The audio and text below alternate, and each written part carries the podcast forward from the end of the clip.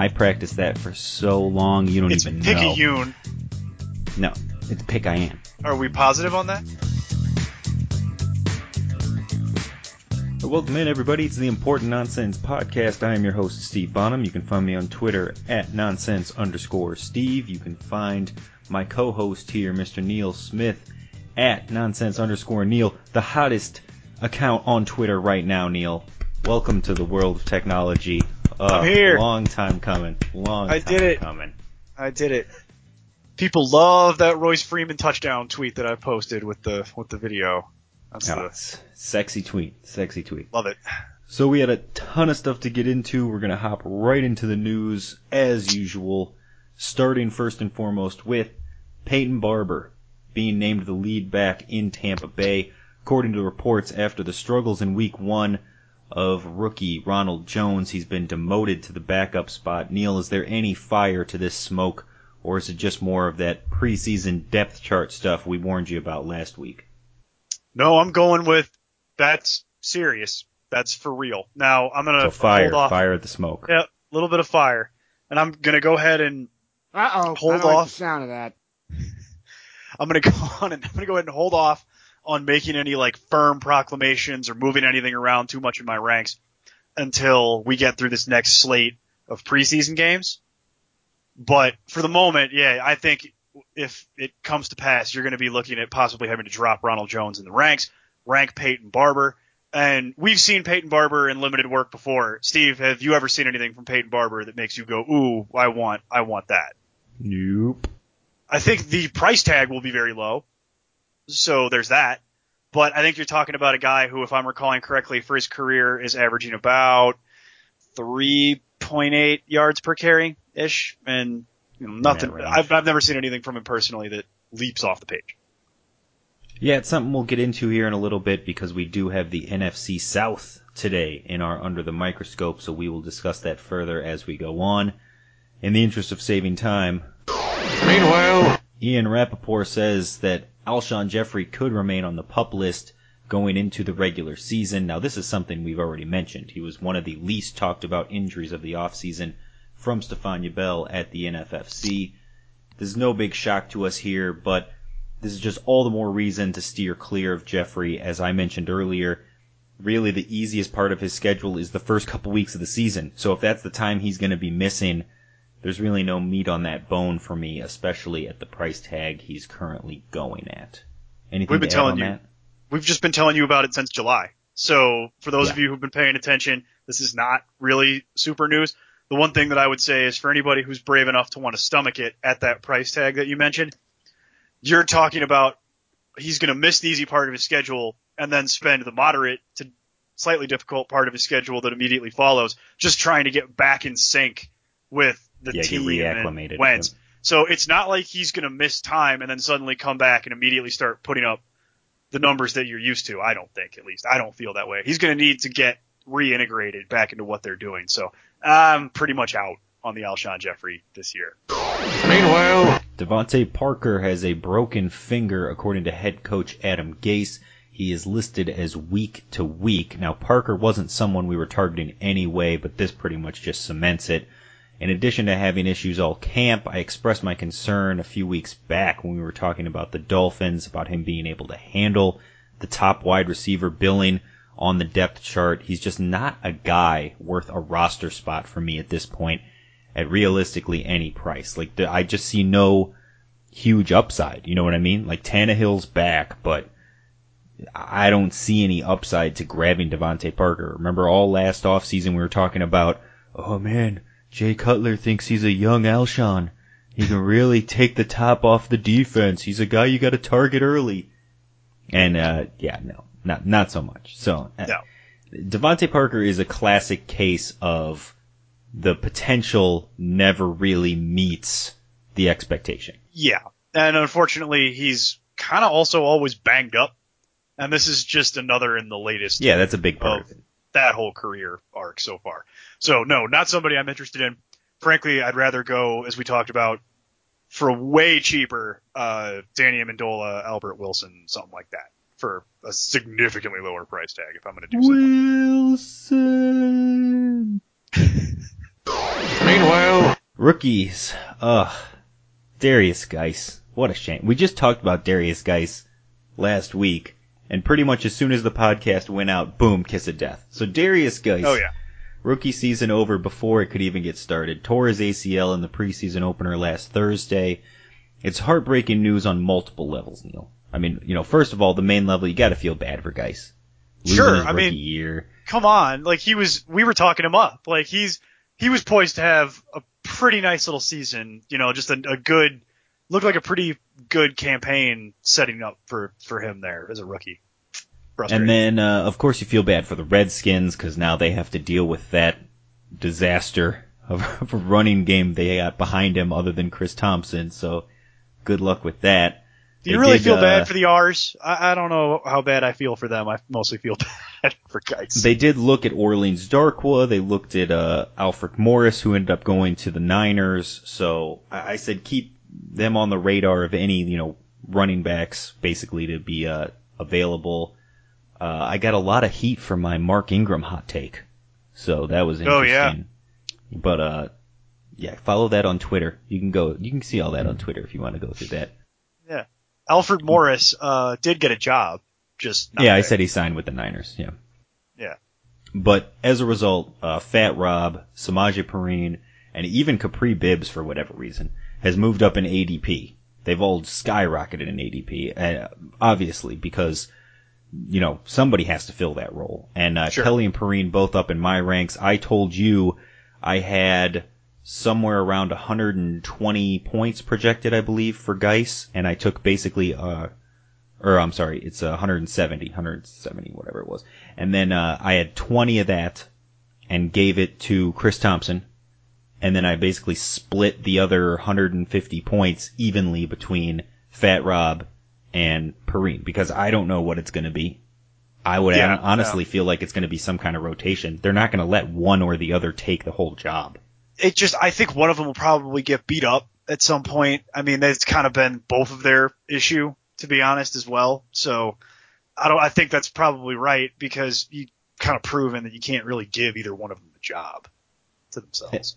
And then, of course, on a selfish level, because that's how we operate around here, Oh yeah. is uh, I mean, look, this is the get off my lawn segment of the entire thing because louder so they hear it in the back? Exactly. Look, two of our favorite guys this preseason that we've talked about have been Broncos running back Royce Freeman, Get out of who is now Yes. up 27 spots to No. 62 overall, and Chris Thompson, who, again, as we said last week, was the running back we wanted from the Redskins all along Yeah. anyway. Yeah. And we were like, oh wow, you're going to take Especially Guice way too high tag? And give us Chris Thompson for free? Yep. Yep. I'll idiot. just do that. Thank you. He's up 25 spots to 89 overall. Okay, so they've both moved up two full rounds in draft price. Now that being said, Freeman, who is my RB20, is still going at RB24. So I'm still ahead of the consensus and the public, so I can still grab Freeman at a discount. And then of course, Thompson now is moved up to my RB18 after the injury and the extra points I added on to him, and he's still going at RB36. So even with the injury, he's going way too low. Now, granted, this is from yesterday, and they haven't played another preseason game yet, and I get that he's coming off the injury and all that. I understand it. I do. But the ADP you'd figure will have to still creep up more, but right now it's RB36, and that's insanity. oh yeah. So yeah, I have, it looks I like I'm just going to own so much Chris Thompson this year. I have both Chris Thompson and Royce Freeman rated higher than you. So I have Royce Freeman at RB 19 and I have Chris Thompson at RB 15 because I didn't even bother splitting that so much between those guys because I think what you're going to see is Chris Thompson's just going to get this huge workload from when he's on the field and then ultimately he's going to go paying because that unfortunately seems to be the Chris Thompson way. I don't have him. I just think that you're going to be seeing a lot, lot, lot, lot of Chris Thompson dump off passes. Like if you think you've seen a lot of Chris Thompson dump off passes, no, no, no, no, no, no, no, no. This, this year is going to be because it's Alex Smith. It's exactly. just and a bad O line and just it just sets up. That's their offense they run anyway. So it just I've got it's just one of those things where I just think when he's going to be out there, Chris Thompson's going to be a machine because we've seen we've seen it before. So I'm pretty high on that. Also, because I just don't think much of Rob Kelley or Samaje Perine either, or Kapri Bibbs for that matter. I just don't think any of those guys are particularly talented. I acknowledge they're going to get work. It's just that three yards in a cloud of dust over and over and over again. Meanwhile, Speaking of running back situations that we have right and the public has wrong, Rashad Penny suffers a hand injury, quote, including a broken finger yesterday at practice. So uh, today, Wednesday, he had his surgery. It went well. By the way, the quote from Pete Carroll is, "It went beautifully." And see, when you're you up texting running backs, you can't say anything about them is beautiful. Okay, that's I just mean, calm it down, Pete. All no. Pete's Pete's on his own little island. We know this. That's why he said According you to up to half the NFL. According to Adam Schefter, he should be back and ready to go by week one. Carson was the guy that I always wanted more anyway, so this obviously doesn't change that. But there's less inherent value because of his price tag now surely having to go up. My issue here is look, Carson has al- he he showed flashes last year, right? I mean, he Oh, was yeah, an RB two for sure at least, and given a full role, given the full opportunity, he's certainly a guy that I would be interested in because he should be an RB two with his talent, right? Oh yeah, and also it's like it wasn't just that; it was also he, against all odds, against a terrible offensive line, and it's just he seems to have really Yeah, worked all bad schedule, out. bad line. It still yeah, didn't it- matter. it- and he was still putting up 15. So no, def- if he was, could you imagine if he was in a good situation? You know what I mean? It's Right. that kind of talent. And the thing with Penny is, look, I think the best comparison I could probably make here is probably Joe Mixon from last year is going to probably be the best comp. You're coming into a situation where there's a veteran guy there. Now, I certainly love Chris Carson's talent more than I like uh, what Jeremy Hill was doing there last year. But there's a running back blocking his path. You know, the best thing that I've heard Penny does is pass block. He's really good at pass blocking. He's an okay catch pass catcher, uh, and he's an all right, you know, runner. He's got good moves, but uh, we'll see if it translates. So he was going to have to adjust to the NFL defenses anyway. Plus, he was going to have to pass block and get in on those situations. And with a broken hand, it's going to be difficult for him to do that. So I'm thinking the first two, three, maybe even four weeks of the season, they're going to have to ease him in now. And his value is going to be minimum. Whereas right now, you're paying a huge premium in the mid RB20s to get yourself a Rashad Penny. Much like how you had to overpay to get Joe Mixon last year, and the first few weeks, because he was in that rotation, wasn't doing much of anything.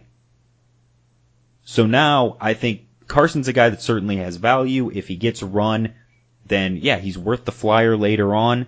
And eventually Penny is going to get the opportunity to take over that position and take over that job.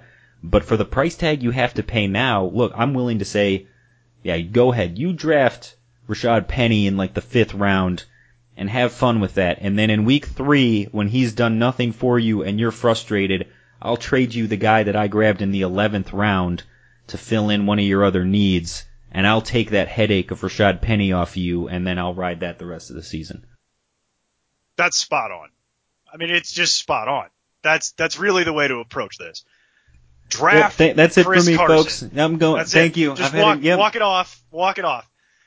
Because I have Chris Carson for the moment in my updated ranks. I have him going RB 33, and I'm probably going to have to move him up now, given this news, obviously. But I mean, we've talked about the talent. We've talked about the idea that I'd be comfortable with him as an RB two or a flex, preferably.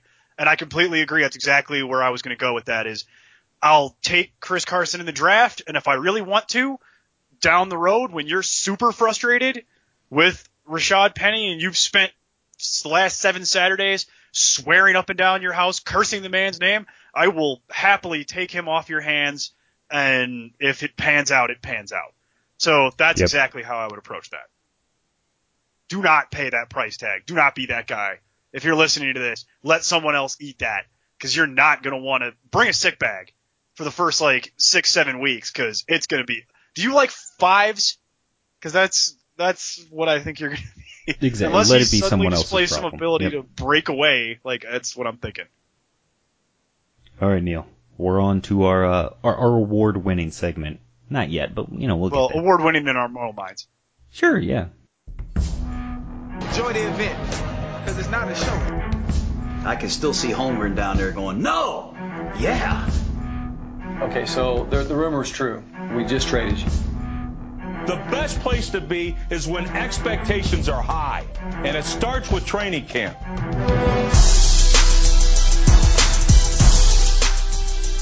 I like how, like when you saw everything happening and how he was melting down on the field and how he kept dropping passes and was inefficient. I was like, oh, they're just gonna trade him away, and that was just gonna be the end of it eh, because of his on-field performance. Then he go, he has the the guts, let's say the cojones, if you will, to waltz into Hue Jackson's office and say, hey, if you guys don't want to play me, then why don't y'all trade me? Really? Really? Like, like you're so great, Corey Coleman, that you can be making demands to get on the first team. Weirdly, I kind of appreciated the moment because I think part of it is I don't think he enjoyed, from what how I read it, he strikes me as a man who did not enjoy being in Cleveland.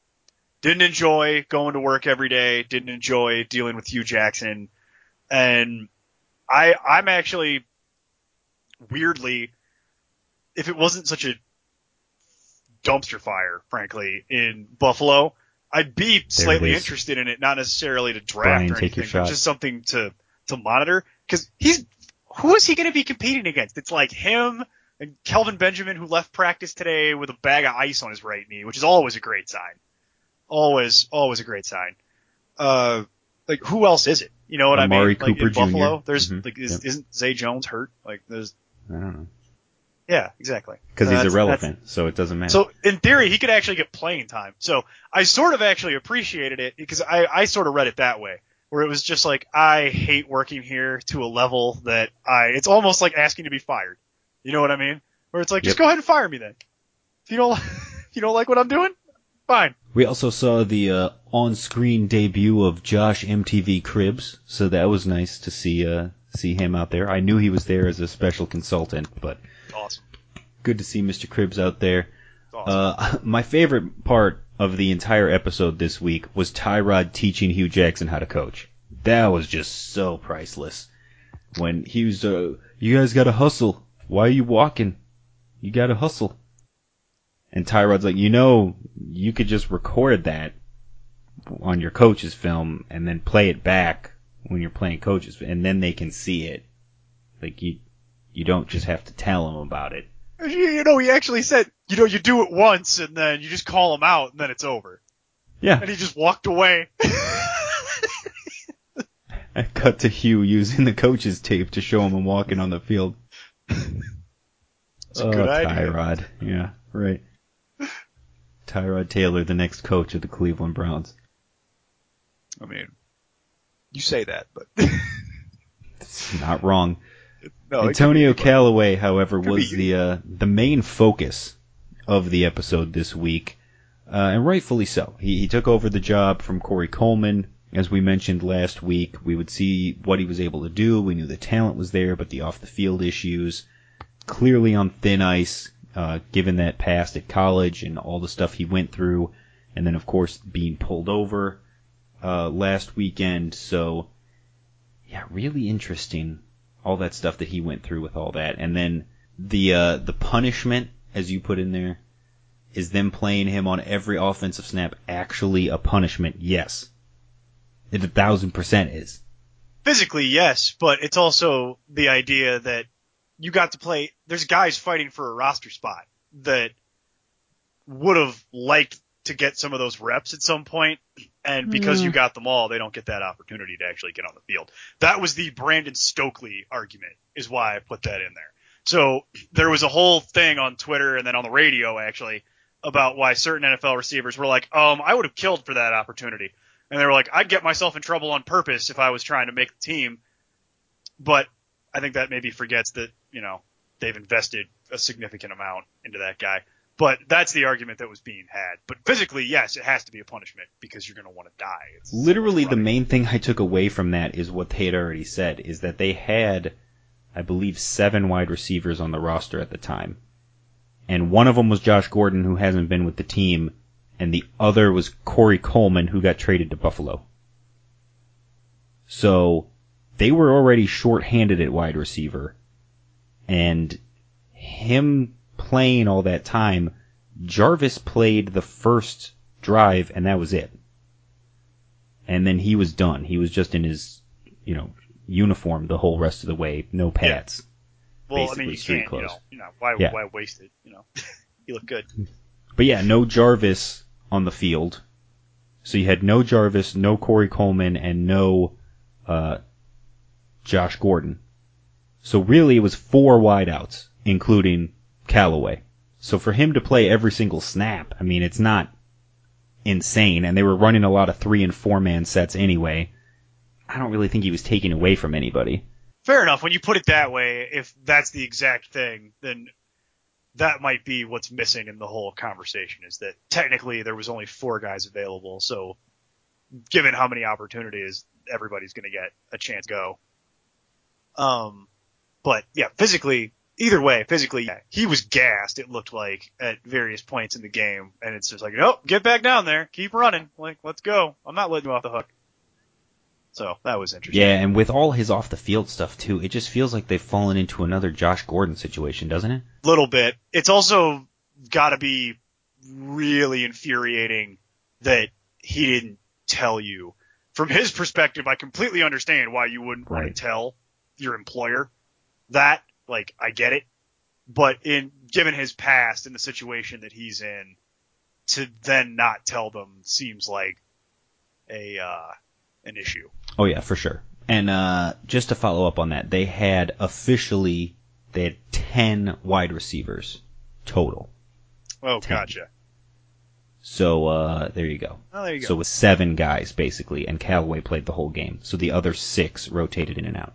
Well, that goes So- back to what they were talking about on the radio then. But either way, it was a, uh, it was definitely something to watch him take in that 55 yard touchdown. Yeah, for sure. And then uh, oh yeah, the interaction between him and uh, and Todd Haley at practice was pretty great. That was too. actually my favorite part. Like a little puppy dog. like a little puppy dog. That was great. Like a little puppy dog. What's the matter, big guy? You need a hug? Oh god, That, the uh, coaching staff is making this hard knocks. It really yeah, is. it really is because the players aren't really doing it, but the coaching staff is hysterical. Um, my favorite part of the episode though was during the game when Todd Haley told Jarvis Landry to take Callaway under his wing because Larry Fitzgerald would. And just that whole conversation was my favorite part of Let him uh, live with you if you have to. Yeah, Like, because it's I got a kid. I got a wa- I got a girlfriend. What? I'm not letting that guy live with me. that's absolutely that's absolutely part of it, but it's also that uh Todd Haley doing that is also Bless him. Todd Haley doing that is also a man who realizes how few options he- he actually has and how few weapons. You know what I mean? Because I think Yeah. he realizes like, oh man, I need every single thing available to me if we're gonna all not just get fired at the end of this season. it's just like, no, no, no, we gotta, we gotta make this work. And so he's trying to make that whole situation happen. But I agree with you. I don't think Jarvis Landry is gonna let, is gonna let him live with his, live at his house. But we'll see. That would be, that would be epic, frankly. If, if he suddenly was like, no, you can live in my, you can live in my guest room. And then the cherry on top of the episode was after last week, No, I got a lozenge. Gregg Williams got his lozenges. Yes. So kudos to Gregg. Congratulations. Got his voice back. Marketing He was works. screaming at everybody all week. So Yep. clearly worked out. His So explanation of how he got them is priceless. If it's free, it's me. Because somebody Yeah. just sent him lozenges in the mail. Uh, yeah, that's that is so Gregg Williams too to be screaming at people He sounded great. have to need throw Those lozenges really work. Yeah. I'd like to know Yeah. who did it because those lozenges clearly work. I mean, he had no voice, as we Yeah, know. free PR right there. Yeah. yeah, as we know, day three. So looking forward to next week. They got the Bills coming up this weekend. Grudge match. Tyrod grudge match. for Tyrod and Bring it. Corey Coleman. Oh, it's gonna be good. It's gonna be fun. But uh, right now we're gonna put uh, the NFC South under the microscope.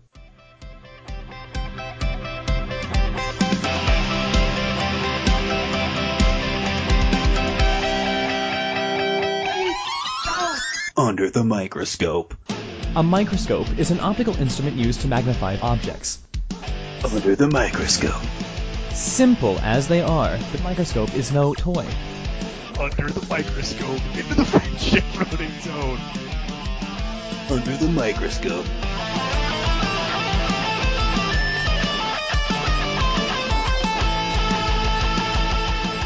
Winners of the NFC South last season, and according to Alvin Kamara, the best team in the NFC. The New Orleans Saints, bye week in week six. Drew Brees. Heard of this guy? Here he's pretty good. He's been around. Yeah, a little bit. Uh, ranked 65 overall, QB6, going at 74 overall, QB7. Public hates Drew Brees. I don't know what their problem is. They just hate him. I don't know why. I don't know what's up with that. Let's talk about that for 20 minutes. Yep, 20 minutes. Got it. Okay, so the public is dealing with uh, what's So called recency back- bias. and running back, please. So running back Alvin Kamara, currently 6 overall, RB5. He's going at 6 overall, RB5. I've got him at 5 overall, RB5. So clearly the public and consensus hates Alvin Kamara. I don't know what their problem is. We got to go into that another 20 minute segment here. I mean, Mark Ingram I have a serving out that four game suspension before he ultimately ends up on the Redskins, going at 59 overall, RB23. Again, reference Twitter. Reference Twitter for Steve's Yeah. hot takery. Uh, he's being taken ADP at 54 overall, still RB23. Uh, and then my uh, my note on here was Boston Scott, who we have talked about before. He's a guy to look at certainly in Dynasty. And look, he's going to get run in these first four games with Mark Ingram out. If he can produce, it's just going to show them even more that, you know, maybe we don't need Mark Ingram. Maybe we can sell high on the name brand and get rid of him and you can scoff at it all you want, but ask Adrian Peterson. So, I'm just saying. He's currently going in the 360s, so uh, he's for free. You Yeah. can pick him up off waivers and just stash him. he was cost a, you a nothing guy to take they a talked about him. at length at the uh, the fantasy convention. But I will just point out for those who are maybe just getting familiar with him, he is only five seven and he is weighed at 200 pounds. So from what I can gather, he seems to be viewed as more of the satellite back. So, however, if Alvin Kamara can prove that he can be the workhorse, which would be impressive considering that's not really ever been his jam. But uh, if they could make that happen, yeah, maybe all of a sudden your Mark Ingram hot takery could suddenly come to fruition. But Boston Scott a name to know, definitely somebody who's going to get some run early in the season. Wide receiver, it's Michael Thomas, 11 overall, wide receiver 5. He's going at wide receiver 5 in ADP. He's a beast. I've got him at wide receiver 3. You do as well. Oh, yeah. Very high on Michael Thomas this season. Cam Meredith, Ted Ginn, and Tre'Quan Smith round out this receiving corps.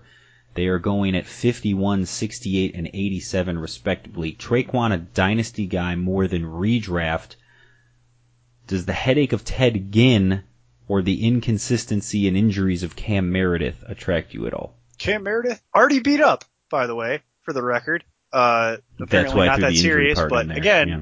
already beat up, haven't even started playing yet. So, uh, no, not particularly. Neither one really floats my boat. Uh, I would say you could do worse than, uh, than either one of them, but not something that I'm trying to hitch my wagon to. Yeah, as Bears fans, we've seen Cam Meredith play. So And we've all seen better. Ted Ginn play over a number of years. Exactly. Know what that is. Uh, tight end Ben Watson going at 165 overall, tight or I'm sorry, ranked at 165 overall, tight end 21. He's going at 194, tight end 24.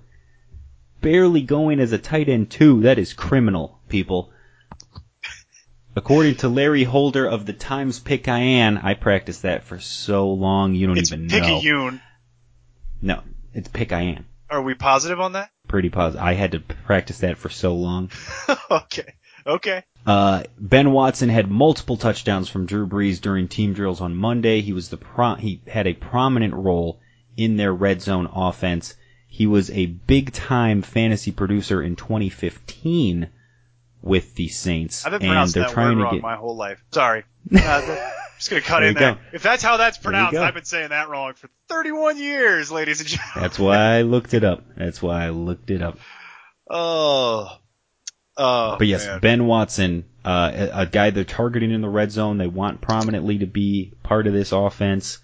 And look, I'm high on Ben Watson this year. I had him in the teens, and I really thought that uh, that he would be going higher because why not? He's one of those guys who has the potential right now to be taken as like the 16th or 17th guy off the board at tight end and finish top 10. See, I'm actually more more interested now, given the this uh, Larry Holder article, because I also saw this making the rounds. I believe it was Monday, and I have him at, at 22, and I'm thinking about moving him up because if there is going to be chemistry there, we've seen, you know, the New Orleans tight end have value in the past. So, and Ben Watson has also proven that he can catch. So, I'm starting to come around to the idea, much as you're describing, that in a Drew Brees led offense that should be moving the ball and will be in the red zone, if Ben Watson's actually healthy and looking good and developing a rapport with Drew Brees, that might be worth moving him up uh, into that more uh, tight end two category. Absolutely, because they're gonna they're gonna be in the red zone. Saints defense currently going 197 overall, the defense number 9. That's fine for them. They improved last year. Uh, they were a decent team. Uh, I've got them at 13. They're in that range of who really cares. Uh, just it's pick one at that point, whatever one you're most comfortable with. And hey, as long as they don't give up any miracles in Minnesota, they're, they'll be fine. I've got them at ten. I clearly hate them. Obviously. Clearly. Panthers bye week in week four. Cam Newton, 53 overall, QB four. He's currently going at 63 overall, QB five. Uh, what are you feeling about Cam Newton this year? I mean, I got him at five. I think that's probably the right range for him there. He's I in got- that second tier. I got him at seven. I clearly hate Cam Newton. It's the same thing. Oh man, I- you hate I him so much. Wow. clearly hate have so much hate. I think he'll be fine. It's the same. It's Cam Newton. It's a Cam Newton season. There's going to be some inaccuracies and there's going to be a rushing floor. There you go. Christian McCaffrey, ranked at 19 overall and RB11, going at RB11, and I have got him at RB10. How you feel about McCaffrey this year? Got him at ten. Same Z's. Twinsies, we did it. We did it. CJ Anderson, I've heard a lot of hype about about having that low floor, a guy, or I'm sorry, a high floor, There we go. Okay. low ceiling, who's uh who can consistently get you points. He certainly has the option to be a vulture here. Uh, he could be a guy who's going to get you yardage and eventually possibly some touchdowns in the Jonathan Stewart like role. However, I've seen CJ Anderson play football, Ah, so have and I I've years and seen the Jonathan Stewart uh, role in that offense last year, and neither one is attractive. Uh, even though he's currently going at RB forty, I'm not super high. I got him at fifty two. I've got him at I, I, I've got him at 41. You hate C.J. Anderson. I, I hate CJ Anderson. I That's just legit. look, That's not sarcasm I have anymore. no- We're into actual things. Like wow. It's not that I hate CJ Anderson. It's just there's so many guys in that range that I like better. I just I would at that point in the draft where you're going to have to take him, which is going to be around like the eighth, ninth round somewhere in there. I legitimately would rather have someone I can start week in and week out and count on. The problem with uh, with the whole Jonathan Stewart comp thing is that we have to point out that as good as Jonathan Stewart has been over the course of his career, he was really bad last year. So it would be interesting. I think what people are getting on is the idea that what if somebody actually had that job and actually was competent at it, and they've seen C.J. Anderson look decent in limited work over a period of like three, four years, and I think that's why he's kind of been coming up a little bit. but I'm afraid to move him up. I've got him at 41, and I'm afraid to move him up higher than that because I just feel like I kind of know what the ceiling is for that role, and I feel like it's right in that Right. area.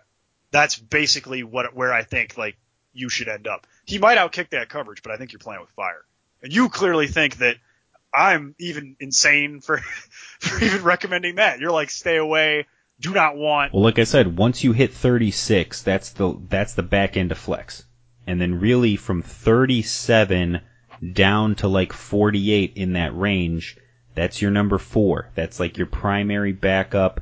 That's your lottery tickets, basically. Those are the guys that you're really counting on. You're taking a flyer on, and that's why I have him just below that because he's not a guy that's got a huge upside. He, he's a guy that has huge upside if McCaffrey gets hurt. I have to count on someone to get hurt for him to be valuable to me. And even then, is he going to have the full workload? Well, obviously he's not going to have the full workload, but are you suggesting? Well, Fozzy Whittaker tore his ACL, so are you suggesting that Cameron Artis Payne's going to suit up, or Yeah. okay, okay, maybe They'll In the continue to go with their two-back that. set. In the past, they haven't done that, but maybe they'll start doing it now. I could see how that would change if he only had three guys. Well, I mean, they did it last year. I thought he was a healthy scratch for a good part of last year. I know he was the year before that. No, no, no I'm sorry. Uh, clearly, we're we're on a different wavelength here. Uh, I'm saying if McCaffrey were to get hurt, Oh no, no, they wouldn't Cameron leave C.J. Anderson out there up. alone. Would suit Cam up, and would come in and still job. split carries. Yes. CJ Anderson Uh-huh. has the same job. It's it, that's what how that would go. That's absolutely how that would work. Yep. Yeah, I got you. So I don't see like a huge ceiling there. That's not it's not worth it. Whereas I'd rather take a younger guy, a guy who's a backup somewhere who could get the whole role, like a D'Onta Foreman, for example. If something happens to Lamar Miller, D'Onta Foreman is the guy. Do you have who's 40 for you? Just offhand. Do you have that handy? I don't. Continue on while I look that up. So wide receiver, Devin Funchess, the Funchise.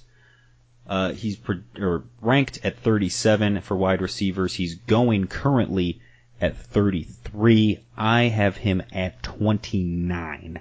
And normally I'm not super high on Devin Funchess, but it's just one of those things where he was such a reliable target for Cam Newton last year, and he's such a big body that if Greg Olsen can't stay healthy, which has been an issue for him recently, he could have a very productive season once again. And then you look at everybody else. DJ Moore. Remember when Curtis Samuel was a thing? Oh, yeah. Wasn't that long ago? yeah. It was last year. Yeah. DJ Moore, Curtis Samuel, uh, yeah, neither one of them I'm interested in or want at all, and the talent I don't think is there for either one of those guys. So it's just because of that fall off a cliff. I'm I'm pretty high on uh, Funchess compared to everybody else. Yeah, you're going to own a lot of Funchess. Uh, by the way, just to close out the last discussion we were having, you have on Johnson at running back 40, Jamaal Williams just in front of that. Samaj- Yeah, and on Johnson at 40 is way lower than everybody else. I'm telling you right now. So. Yeah. So you're you're in that wheelhouse, which I'm not really going to sit here and pick nits with you on that. To But Just- again, like I said, to my point, that's a young guy in a committee who, who is a lottery ticket. he also who is. I don't know what he is. You're just never going to get carry on Johnson at 40. So that's that's I know, but I'm saying that's my point. Is that's my range. But- Is that's but- the type of player I want there. the more I know I'm never going to own him for that. Samaje Perine. That's Sure. that's the more helpful one because you're basically saying I would rather deal with that idea of basically a bunch of RB2s that are all going to share a job, and you'd rather have that guy's theoretical ceiling than Right, because if CJ look, if That's- if Perine figures it out, and if Fat Rob gets hurt or doesn't play, or Perine is just significantly better and takes over the Guice role, he's an RB two. He's a low end RB two, high end flex. If he puts up the projected Guice production, or even anything resembling it. right? So that's going to give me more than anything C.J. Anderson could ever give me. But anyway, continue. Go ahead. Devin Funchess, I'll own a lot. Yeah, yeah. We'll continue that debate potentially on Twitter. there, that's what we'll do. We'll Yeah, come at we'll me. let everybody get in on that and let it get them, boys. And that's the end of that chapter. he says that. uh, yeah, I have Devin Funchess at 38. So you are significantly higher on the Funchise than, uh, Yeah, you're right along with consensus, and I'm higher than everybody else, and I'm fine with that. Like Yeah. I said, I just I buy into the upside, I buy into his role, and if I can have Devin Funchess as my flex, I'm good with it. I I'm not going to sit there and like debate it with you. It's I'm just concerned that maybe he's going to regress just a just a just a hair. But it did seem like the light bulb maybe went off there down the stretch in the playoffs last year. So, um, do we need to spend any time on Greg Olsen? We kind of did. I mean, Greg Olsen, tight end five. If he stays healthy, he's a premier guy. So That's it. not much to talk If about there. healthy. And then the Panthers defense. Uh, remember they lost Steve Wilks. They lost their defensive coordinator to the head coach of the Cardinals now. So uh, it's a new scheme they're running. They still have concussion Kuechly going, so uh, we'll see how many games he can play I out feel there so bad for that guy. Before he ultimately just falls over. Uh, it's just so sad right now. So bad for that guy. But again, they're in that same range. I mean, they're going at they're ranked at 12. They're going at 13. I've got them at 7. They're just part of that, you know, cluster of defenses that it's you, you pick a name out of a hat. Yep. The Falcons bye week in week 8. Quarterback Matt Ryan ranked at 14, going at QB 13. I've got him at 12. Normally I'm not a Matt Ryan guy, but apparently I love him compared to everybody else this year. People always hate on Matt Ryan. It's it's a it's a weird weird phenomenon that I mean, who knows? But yeah. That's not true. Last year, people overloved him. Well, then the year Because the before that he went undrafted. So Well, the year before that, he was terrible, so he needed to. So I have I have him at 16. It's a it's it's kind of a crapshoot with Matt Ryan, which is how he finds himself there. It, I I kind of want to move him up, but at the same time, I kind of don't. It, it's a it's a whole thing with him because you would think he, they would take another step forward with Sar- Sarkisian in year two, but right, that's the argument. Is year two of the Shanahan offense, he was QB one. yes, He made a huge leap up after he looked terrible. Last year, he looked pretty bad, and it's year two of the Sarkisian offense. So, you know, can he make a step forward? He's certainly not going to go back up to number one again. we would But think. Can he make You a would- step forward? I have him as a starter at 12. I don't think that's unrealistic.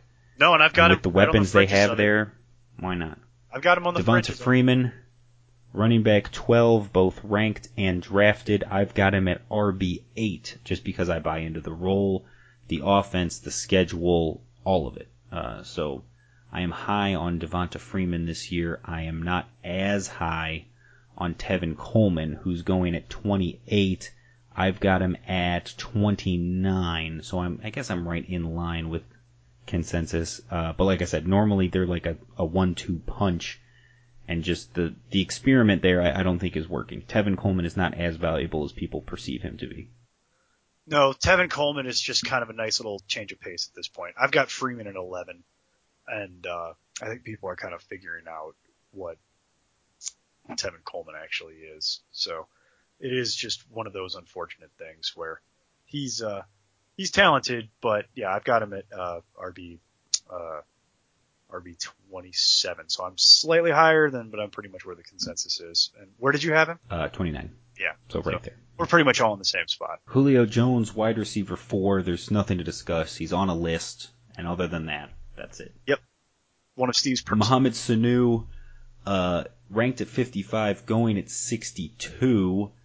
Meanwhile, Calvin Ridley ranked at 59 and Ridley going at 49. I'm with the public here. If I'm going to take a shot on a guy that back end, it's the same area that we were just talking about with running backs, except now wide receivers. Same thing.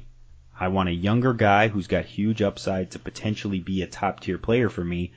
I don't really care about the guy who's going to give me a consistent five and a half points a week. That's what what is that doing for me long haul? Nothing. So I'd rather roll the dice on a Calvin Ridley and see what I can get out of it. Yeah, that's absolutely the way to approach that, I think. I've got Mohamed Sanu actually, incidentally, right about 50, so I'm a little bit higher than ADP because I'm not completely out on it. But Calvin Ridley is a great back end flyer. I mean, if you don't get anything, who cares? You didn't spend that much on it. But if it pans out, man, you can be staring down serious wide receiver too. Right. Exactly. At this point, we know what Mo Sanu is. Yep, we have a pretty good handle on it. Uh, Austin Hooper, tight end 25 is where he's currently going. and That's where I've got him ranked. So, uh, not somebody I'm I'm interested in. We we saw the disaster that was last year. Yeah, I'm not going back to that well. Falcons defense going at 19, ranked at 16, and I've got them at 20. They're below average at best. Yeah, there's nothing on their defense that I'm particularly interested in, frankly. The Bucks bye week in week five. Famous Jameis and his crab legs, ranked 26, going at 23. You got Ryan Fitzpatrick, who is currently going at quarterback 42. Remember, Jameis is suspended the first three weeks of the season, so I will pose the now famous Bless him. Cleveland Browns argument to you, Neil, and this is a different situation. The first three weeks of the year, Jameis is suspended, and Ryan Fitzpatrick will be the guy. Then we know the last 13 games of the year, it's Jameis. Combined projection for the two of them is 264 points, which would be QB 11. If you could play Tampa Bay QB, do you do it? No, pretty straightforward. not even no. think about it. Just shoot it right down. Not doing wow. it. No, I, I, okay. I have owned both of these people in fantasy before. Uh, Ryan Fitzpatrick is perpetually frustrating outside of that one good year. And I owned Jameis last year and it's, it's such a roller coaster. Cause it's either a 40 or it's a 5. And he just acts like an idiot. It, it, frankly, I'm out on it. I just don't want to deal with it. I don't want the headache. In theory, it might pay out for you, but at the same time, Ryan Fitzpatrick could get hurt, Jameis could be terrible, and then suddenly you have no quarterback. And the range of outcomes on that is so vast that it gives me pause. So that's why I'm shooting it down. Do you have a different viewpoint? I'm probably again. I'm going to go back to the same thing I said with Cleveland, in that I don't really want to draft three quarterbacks because I feel like I'd have to have someone else, like you're saying. If we're going to keep playing this game, I think the only one that you could get me to say yes to right now is Carson Wentz and Nick Foles. Yeah, that's probably yeah, that's probably. If we're going to just play this game to its logical conclusion, I think that's where we would end up. Is that I would ultimately find a reason to shoot down this argument every single time until we got to Carson Wentz and Nick Foles because I just watched them win a Super Bowl. And that would be the entire argument, really. I could dress it up for you, but like that's going to be the crux of it. I mean, yeah, I can't. I can't argue with that. I can't think of another one. I mean, I'll keep like thinking of I'll, I'll keep Sam thinking Darnold, of but Darnold's maybe probably Joe gonna have the Flacco. Lamar Jackson. Maybe Joe Flacco, Lamar Jackson. You could convince me. Yeah, but then I'd have to play Joe Flacco. Yeah, exactly. And see, that's where the whole thing falls apart like a house cards. It's just on the floor, right there. It's just the gust of wind blows into the fireplace. My argument with this would just be that if you just took those two guys, you would have no one for that bye week. I guess you could cut Fitzpatrick and pick somebody else. well, up. by then you would cut Fitzpatrick. You're not going to play that for the season. That's a draft move, and then somewhere along the way, when Fitzpatrick's not starting anymore, you probably cut Fitzpatrick because you need the roster spot. And given their current ADPs, you could have Jameis uh, really late in the draft, almost like the last couple rounds here. So, I mean, you could pretty much. I like this argument more in a two quarterback league, frankly. Like in some sort of two quarterback league, maybe I yeah, could. but then I literally yeah. do have to hold three quarters. I know, and then it becomes even more frustrating. So it's it th- th- this becomes logistically tricky to do this. If you were going to do it, I think you'd have to do it with Fitzpatrick and Jameis, and then not have a third QB, and then at some point when Jameis comes back, you have to hope Jameis hits, and you're going to cut Ryan Fitzpatrick to pick up another another quarterback. I think that's Yeah, I would draft Jameis because he's the draftable one now, and then pick up pick up Ryan Fitzpatrick Fitzpatrick off off waivers, waivers. Yeah, sure. or anyone else But that to would play those first yeah, but that would mean you'd have to cut something pretty quickly. So it would depend on how your draft actually worked. Right. Because you could get into a situation where it's like, well, I've got Jameis and I like the rest of my team, and now I have to make a really hard decision. Right. It's an interesting thought, though. It definitely is worth exploring, but I think again, The the, running backs, like we talked about a little bit earlier, Ronald Jones currently going at 25, Peyton Barber going at 57. I've got Ronald Jones at 21 because I'm pretty high on Ronald Jones this year. But if he's going to get sidelined here by Peyton Barber, I, I have to adjust. So I haven't done that yet. But we'll see. I want to see how this plays out the next couple of weeks. If we go into week one, you know, or even after the third preseason game before you're drafting.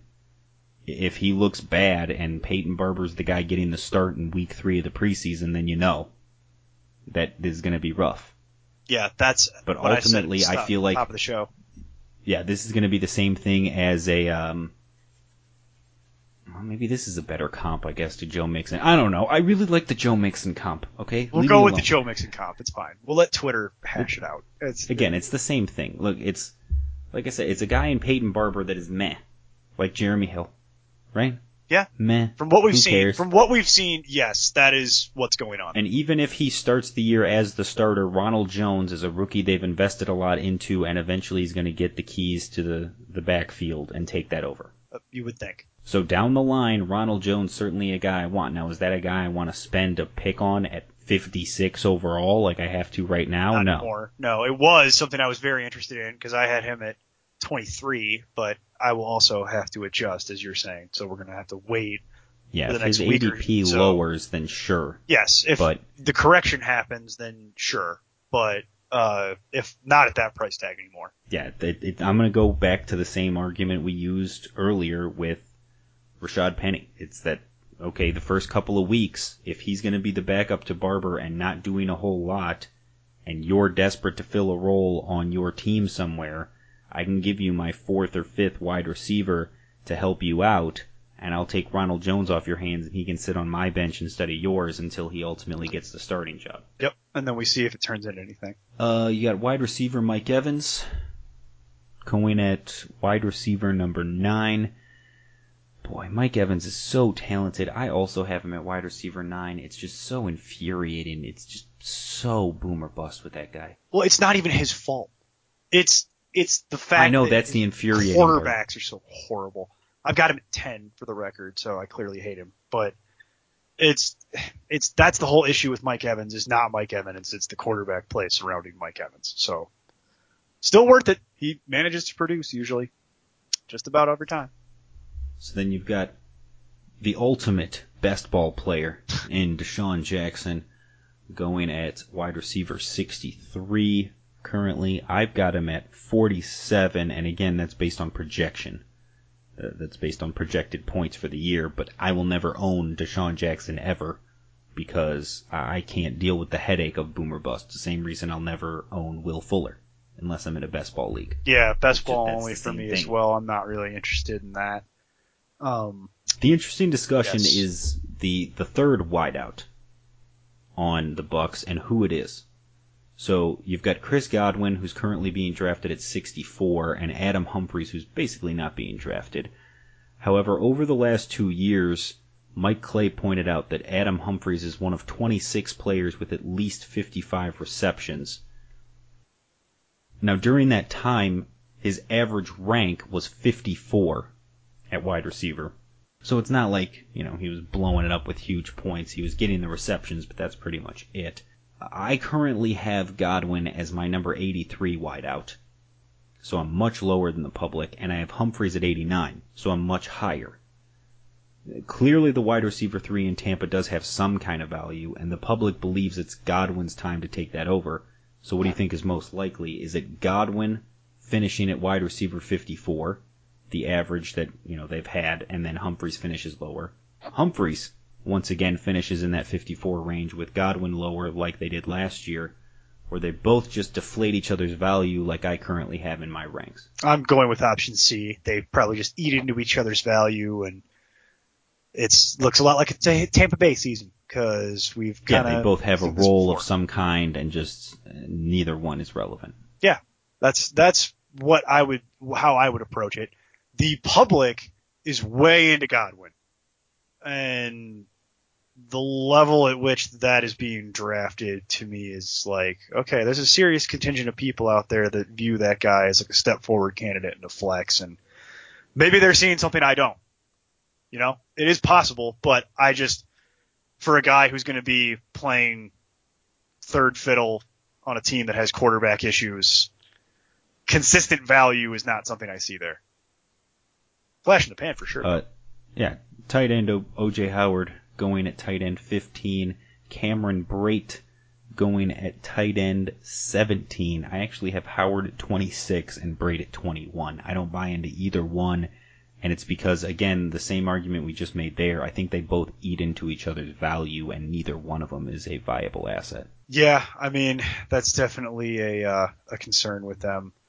Um, yeah, I have Brate at 18 and I have OJ Howard at 25. So, uh, I clearly hate both of them. I'm a, l- but I'm I'm just again I go back. I mean, to the, you're right in line. I- with, I am, uh, but I go back- I- and public on The problem is I'd like to have Yeah. one of them way higher because on individual talent they're both really good. The problem again is quarterback issues and just this is also part of the reason though why I have an issue with Godwin is okay. So there's if we're doing wide receivers, it's one, two, three, four, but then you have to add in like in terms of actual pass catching targets. Those guys are way down because then you add in OJ Howard and Cameron Brate and whatever whoever Yeah, happens to be true. playing running back, right? So we got to go like Yep. four guys down at least to get to whoever you are. So that's part of my issue with the whole thing. But yeah, that's the other that's the frustrating thing about the Bucks. There's a lot of cannibalization going on with what they have. They have weirdly they have a lot of decent talent. They just can't seem to ever get all the horses going in the right direction. And no one that can separate themselves other than Evans is the problem. Yeah. Yeah. There's nobody who's just completely horrible. It's just that there's only one guy who's really, really good. All right, well that wraps up our NFC South preview. Next week we have the NFC North. Get those Bears, Packers, Lions. Get, Go Bears! Get that sick Those bag for that Bears for that Bears one. Oh, get the sick So bag. got- It's gonna be great. We got a lot to get into. We got a lot of digging. So it's going to be good. Uh, but again, follow me at nonsense underscore Steve. Follow Neil at nonsense underscore Neil, the hottest follow on Twitter right now. It's all just videos of touchdowns. It's the red zone. It's the red zone when the red zone's not Yeah, on. it's, it's preseason red zone, folks. Who doesn't want preseason red zone? Fantasy Life app at important nonsense. And uh, until next week, everybody, just keep up the nonsense. Have a week.